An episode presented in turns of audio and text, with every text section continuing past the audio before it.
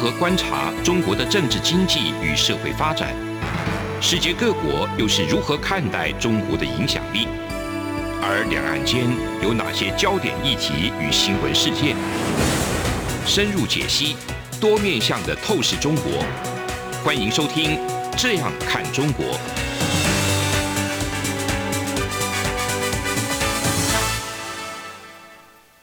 Hello，这里是央广的《这样看中国》，我是主持人富察。今天我们再次来到了复查时间，我们来讨论一个话题。那我们今天谈论讨论的话题是六四事件。嘿，六四事件可不是一九八九年的六四事件哦，而是一九二八年的六四事件。那跟我一起主持节目的是赖小哥，赖小哥，你知道六四事件吗？一九二八年的六四事件。呃，我想是呃。皇姑屯事件吗？对，张作霖被炸死的。没错，没错。那其实皇姑屯事件就是我们今天要讨论的主题。这个主题是应听众之邀请哈，特别来讨论的。因为有听众写信给我说，很想听复查谈谈你怎么看待皇姑屯事件。那我其实我们知道历史书上我们很少把皇姑屯事件说成是六四事件。只是呢，它正好也发生在六月四号，那所以我就刚才啊卖个关子说，这是一九二八年的六四事件。那一九二八年的六四事件呢，这个过程和这个故事，我相信赖小哥一定有一个你的版本，对不对？是，你的版本是什么呢？我们当然我们的统一的论述就是，呃，他被日本人炸死，对，故意被日本人炸死，对，对，所以才后来才有一系列的日本的一个侵略的一个。那他是在什么样的情况下被日本炸死？你知道吗？在什么样的情况下？对，就是就是那个前后的背景是什么？你知道吗？好像大家讨论很少。对对对对，对我其实我也我也有同感，就是我们在之前在谈论皇姑屯事件的时候，我们都谈的说啊，他从北京回沈阳，回当时叫奉天，嗯嗯，然后呢，结果在奉天呢，快到已经到奉天的时候呢，就被炸死了。嗯，那至于他为什么从北京回沈阳，想过吗？啊，大家都很少想，对不对？因为他，我猜是因为他要跟当时的呃北洋政府嗯开完会。哦，可以错了哈，来来，我来讲讲看。所以我们一定要把这个之前张作霖的身份是什么讲清楚。张作霖被炸死的时刻，他是当时国际社会所公认的中国的最高领袖。哦，大家觉得很不可思议。没错，因为之前我们讲北洋政府的这个负责人是段祺瑞。对。那在段祺瑞结束这个北洋政府之后呢，取而代之的就是张作霖。所以张作霖实际上是已经成为当时国际社会所认同的整个中国这样一个政权的最高负责人。他之之所以进去入关去成就这个中国这个所谓的大业哈，那事实上也是跟他个人的这个被卷入中国事务有关。事实上，张作霖之前在东北或满洲发迹崛起，成为一个。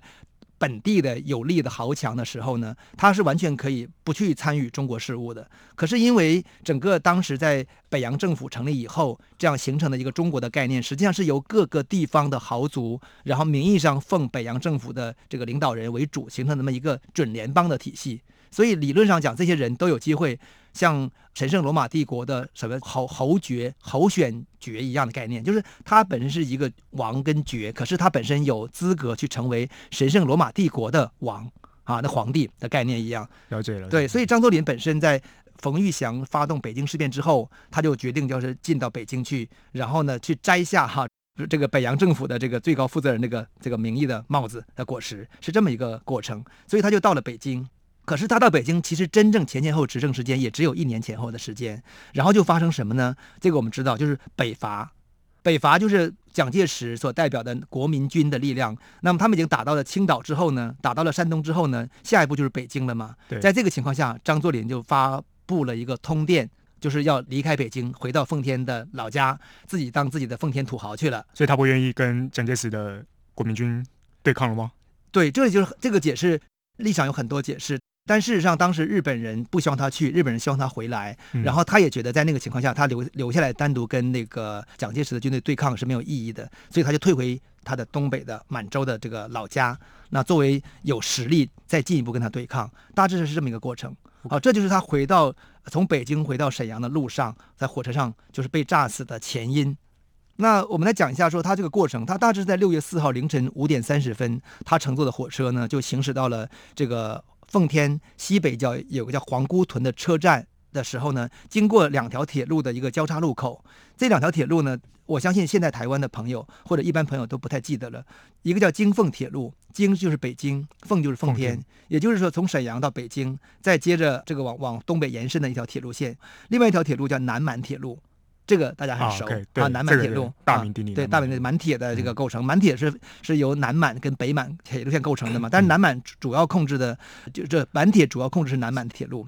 它是上面走的是上面是南满铁路，下面是就是叫京凤铁路，所以它上下之间一一定有一个铁路桥，嗯、那个桥是三个洞的，叫三洞桥、嗯。那我的小时候呢，我家就住在这个桥的旁边。啊、哦，真的吗？对呀、啊哦，现在还看得到的。现在还那个桥现在现在已经已经拆掉了，拆掉了。所以我小时候那个桥还在。那我呢，我我记得我爷爷上上班的时候就经常经过那个桥，然后我有时候会去接我爷爷的时候，也是会骑脚踏车到那个桥旁边去等我等我爷爷。啊，所以那个三洞桥对我的印象非常深。然后那个时候就常常常常我爷爷就说啊，这个张作霖呐，张大帅就是在这里被炸死的。嗯、当然，那个炸死之后，那个桥已经被重修了嘛。所以后来我们看到那个桥其实是重修之后的桥。嗯嗯。那后来随着铁路的这个拓展啊，那个桥就拆掉，然后变成别的桥了。但是现在沈阳市政府在当地留下一个碑。啊，就是写的就是这个皇姑屯事件什么原址的一个碑，一个碑。对，那这个桥呢，就是这个火车呢，是他走京凤铁路走下面，走桥下面的时候，正好是在张作霖的火车的车厢经过那个桥洞的下面时候，突然发生了爆炸，因此呢，张作霖就当场就是被炸死了。那，但是他那个时候被炸死之后，那个张家人并没有马上就是告知，而是把他送回到他的这个大帅府去。一直到他早上凌晨的事情发生的事情，到九点多他去世，但是张家密不发丧，然后张学良就赶快也从这个关内回到关外，回到沈阳要去接班嘛。啊，他是花了多长时间啊？他是两周以后，差不多两周以后才赶回沈阳，而且张学良回到沈阳的也是一路化妆，怕被别人发现，因为他爸爸已经被炸死了嘛。对，如果他都被炸死该怎么办呢？对。回到沈阳以后接班稳定局势以后，然后才正式才发丧，就是这么一个故事，就是所谓就皇姑屯事件。那这个故事当然引发的一个最大的讨论就是说，那到底他是谁炸死的？一般来说，好像我们都会认为是日本日军对刻意炸死的。对，这个说法非常的主流，也是现在中国的官方和中国的这个文化界或者是历史学研究者大部分都主张的一个观点。对，那到底是不是他被炸死的呢？还是说另有别的说法呢？今天我们可能在节目当中会介想介绍这个除了这种说法之外的另外两种说法，你能想想看另外两种说法是什么？呃，有没有可能是跟当时的俄国的势力有关？苏联、俄国，对对。另外一种说法就认为是苏联炸死的，苏联情报机构机机关的人员炸死的。嗯嗯、那第三种说法，你你猜猜是什么说法呢？呃。会不会跟国民党有关系呢？国民党有关系，好像有哎，因为想想看，我们在当时整个在整个满洲或叫东北的整个的几股势力当中，除了日本人、俄国人之外，对，其实整个后来还有一股力量就是。南方崛起的这个国民党的国民军势力嘛，对，对不对？那他们可不可能说，哎，想参一脚进去，然后从而得到满洲的权利？因为满洲实际上在那个时候是被张作霖实际控制的土地。对。然后，那国民政府包括共产党的啊，共产党那时候很小哈，那时候一九二几年，共产党还还在江西，还在努力，还在江西，还在那个当成土匪被打的乱到处乱跑的一个状态下，所以那时候共产党力量暂时可以不考虑，但是国民党的力量呢，确实比较。庞大，他们当时已经北伐的途中，途中，所以这个时候我们去思考到说，哎，如果是国民党的力量去介入，透过某种方式，然后去参与这样一场暗杀，似乎也是蛮合理的，对不对？是是。哎，这个就符合我们一个一般的原则，就是我们探讨一个历史事件的时候，我们会看到谁受益，嗯，从谁受益的角度来谈。来谈。对，那受益方很可能就是执行方，是啊，如果他没有利益驱动的话，他干嘛要做这种费力不讨好的事情呢？好，这是这个我们的一个思考逻辑。当然，事实上也有很多时刻，就是历史有偶然事情发生，嗯，搞不好就是日本关东军一个小兵脑袋一发热就做出这种事情。是啊，是啊。对，当然我们这种讲其实是很不负责任的讲法。但事实上，执行这么一个暗杀，其实我们看到那个过程是应该是高度复杂的，对不对？是非常缜密的。对，非常缜密的，不可能是这么简单的事情。但是历史确实充满了很多偶然哈。那我们在节目的后面一个阶段。简单的把这个三种的说法都介绍一下，让大家去思考一下，到底哪一种说法的可能性是最高的？那你现在你有没有觉得三种说法当中哪种说法可能最高？现在可能还是会觉得是日本还是最高，因为毕毕竟它是一个主流的一个说法，觉得可能还是它的一个可能性比较高一点吧。对，我自己也认为日本的可能性从现在的资料看还是最高的。那到底怎样？我们在节目休息之后再回来跟大家继续分享。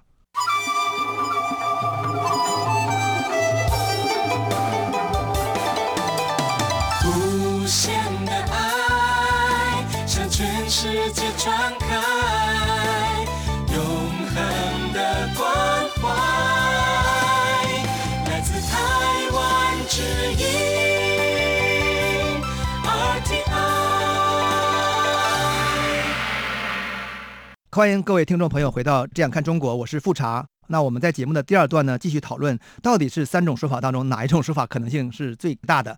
那第一种说法我们就不讲了哈，因为大家都知道这个，大家书上可以翻到。那我们讲第二种说法啊，第二种说法就是所谓的共产国际说，就是苏联情报人员刺杀张作霖的说法，而且要刺杀完之后还要嫁祸日本人的说法。那这个说法其实时间很晚，它来自于二零零六年。这么晚，就我所看到的是来自二零零六年。啊，应该讲就是在一九二八年发生的时候呢，对，就有人认为其实不是日本人所为，嗯，呃，当时日本的官方跟日本的其他的外交体系也都认为不是日本人所为，就有了。可是呢，你知道那时候正好处于战乱的时刻，然后一直到一九四六四五年日本战败呢，那这个说法就成为主流。啊，至少也是被国际的政界跟国际的史学界所采信的主流。是，那么。所以呢，后面的说法呢，就比较我在我看到资料里面就比较晚出的是二零零六年的时候，日本有个杂志叫《政论杂志》，这个《政论杂志》呢，就他就发表了一个俄罗斯人叫做普罗霍洛夫的一个采访稿。那这个普罗霍洛夫呢，他就这个爆料说，张作霖被炸呢，其实跟日本人没有关系，而是苏联的情报人员所做的。好，当然它里面有很多他的一些细节的推论，可是呢，他也是说他的这个观点呢。并没有实际档案，而是根据综合分析，然后认为这个不是日本人所炸，这是第二种观点哈。那这个政论杂志呢，它是产经新闻办的一份杂志。那我们知道，产经新闻在日本是一个所谓的保守主义、一个右派的右派或右翼的一个媒体。是，所以我们看到这个说法，跟所谓我们强调日本人所炸死张作霖这样一种日本主流史学界所认定的看法是非常不同的。那我们知道，日本的左翼跟右翼，所以也很显然，两种立场有各自的这个代表。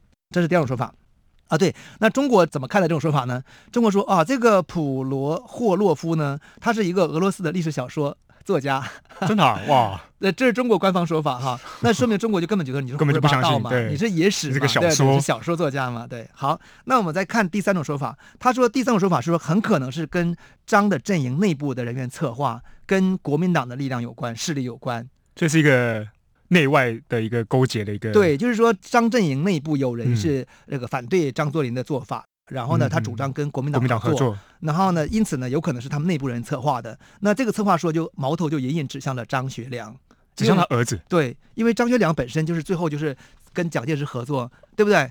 东北一直嘛，是是，是，然后就开始这个开始放弃满洲本土的立场，嗯、然后把这个满洲东北拉到整个大中国的阵营当中去。嗯、所以从张学良东北一直以后，国民政府南京政府才真正的形式上、名义上才建立起来嘛。对，是。那所以这个说法是这么一个逻辑关系。那这个说法呢，主要来自于哪里呢？来自于就是也是日本人哈，日本有个学有个学者，或者是他是准学者，叫加藤康男，他有一本书叫做《解谜炸死张作霖事件》。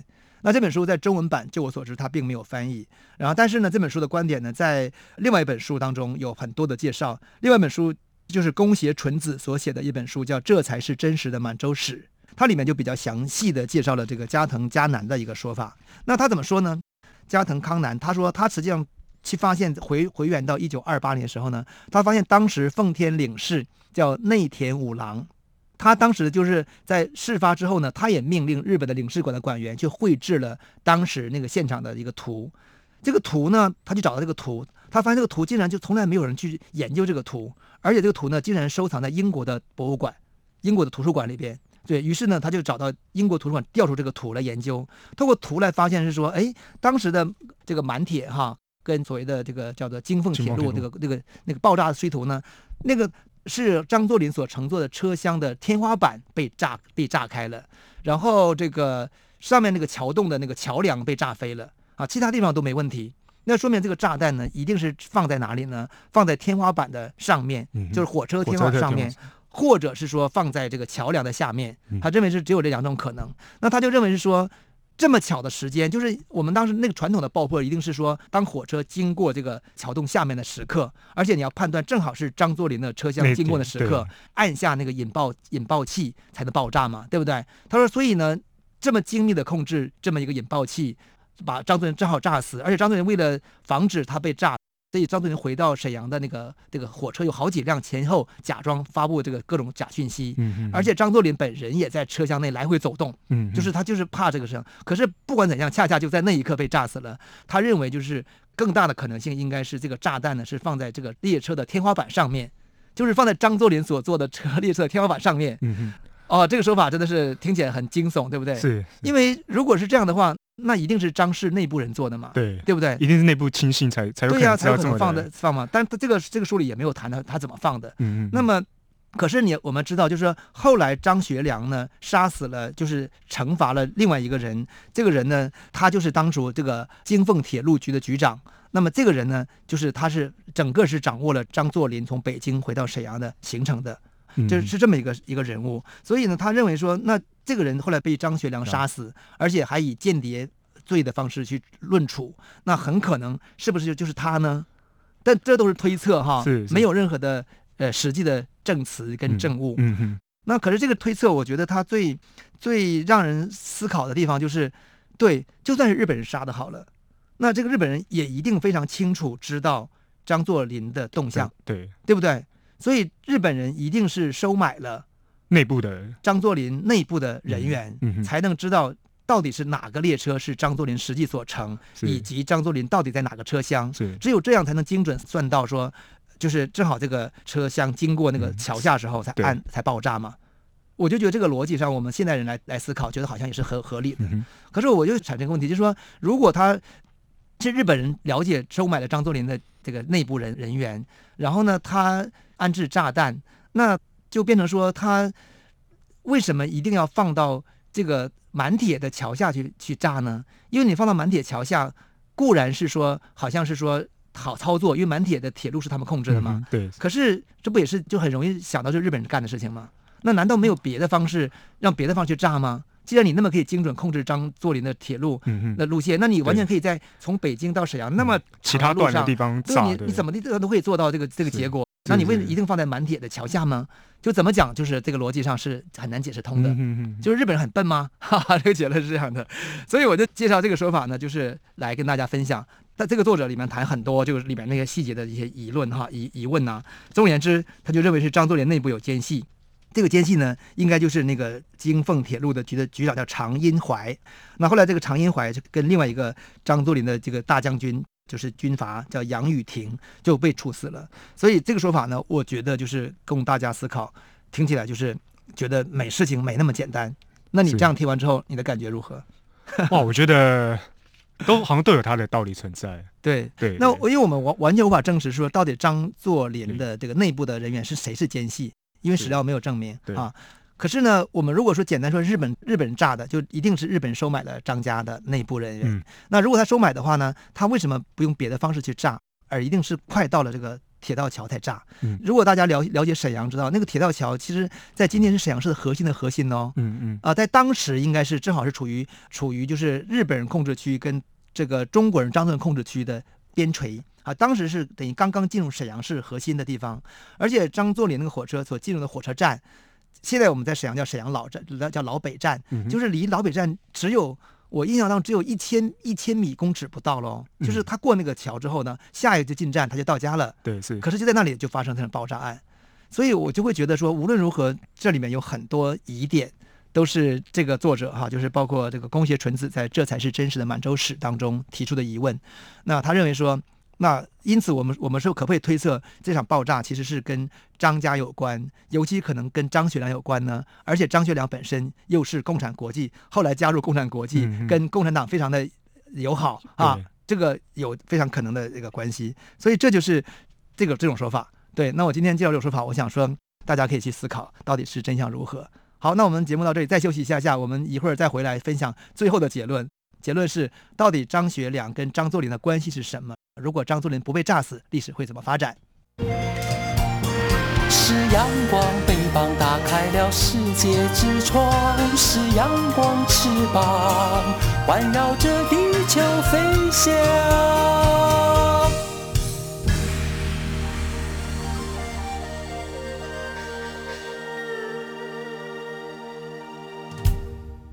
好了，我们回来继续聊这个张作霖、张学良跟皇姑屯的事件。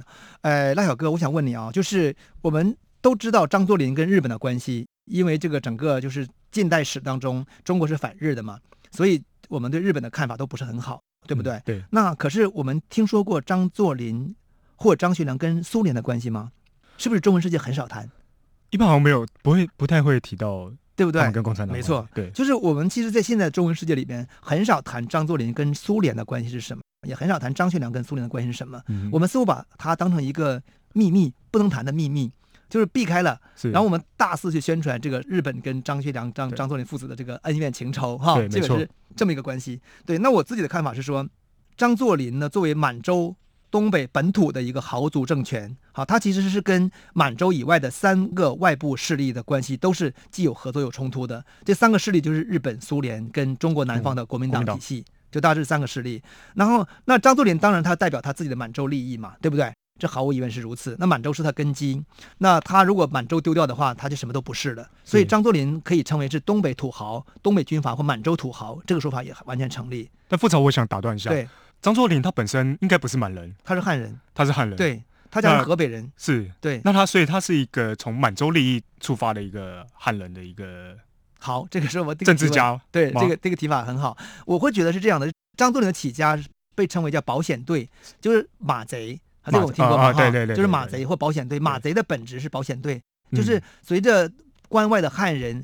到这个满洲地区去移民垦殖的时候呢，出现巨大的冲突，就是汉跟蒙古蒙古的冲突，汉跟蒙古的冲突，对，汉跟蒙古冲突，所以呢，就变成那些以垦殖的汉人呢，就必须雇佣军队，雇佣私家军队来保护自己。嗯，那张作霖呢，就是属于当时被雇佣的军队私家军队的保险队的成员。哦，那他就越来越对，越来越崛起之后呢，就变成整个满洲地区的实际的一个叫做军事豪强。是啊，也当然也是政治跟经济豪强。那呃，如果从满人的观点来看，是认同认同这样的一个豪强的吗？对，我们必须思考到说，那满人跟汉人到底是怎么是族群的概念，还是一个文化认同的概念？所以我们看到张作霖的实际行为，他是比较认同满洲在地的在地的这个利益，跟满洲在地的文化的。嗯、你知道张作霖的女儿嫁给蒙古王公，张作霖女儿嫁给蒙古王公，张作霖儿子娶蒙古王公的女儿为为媳妇。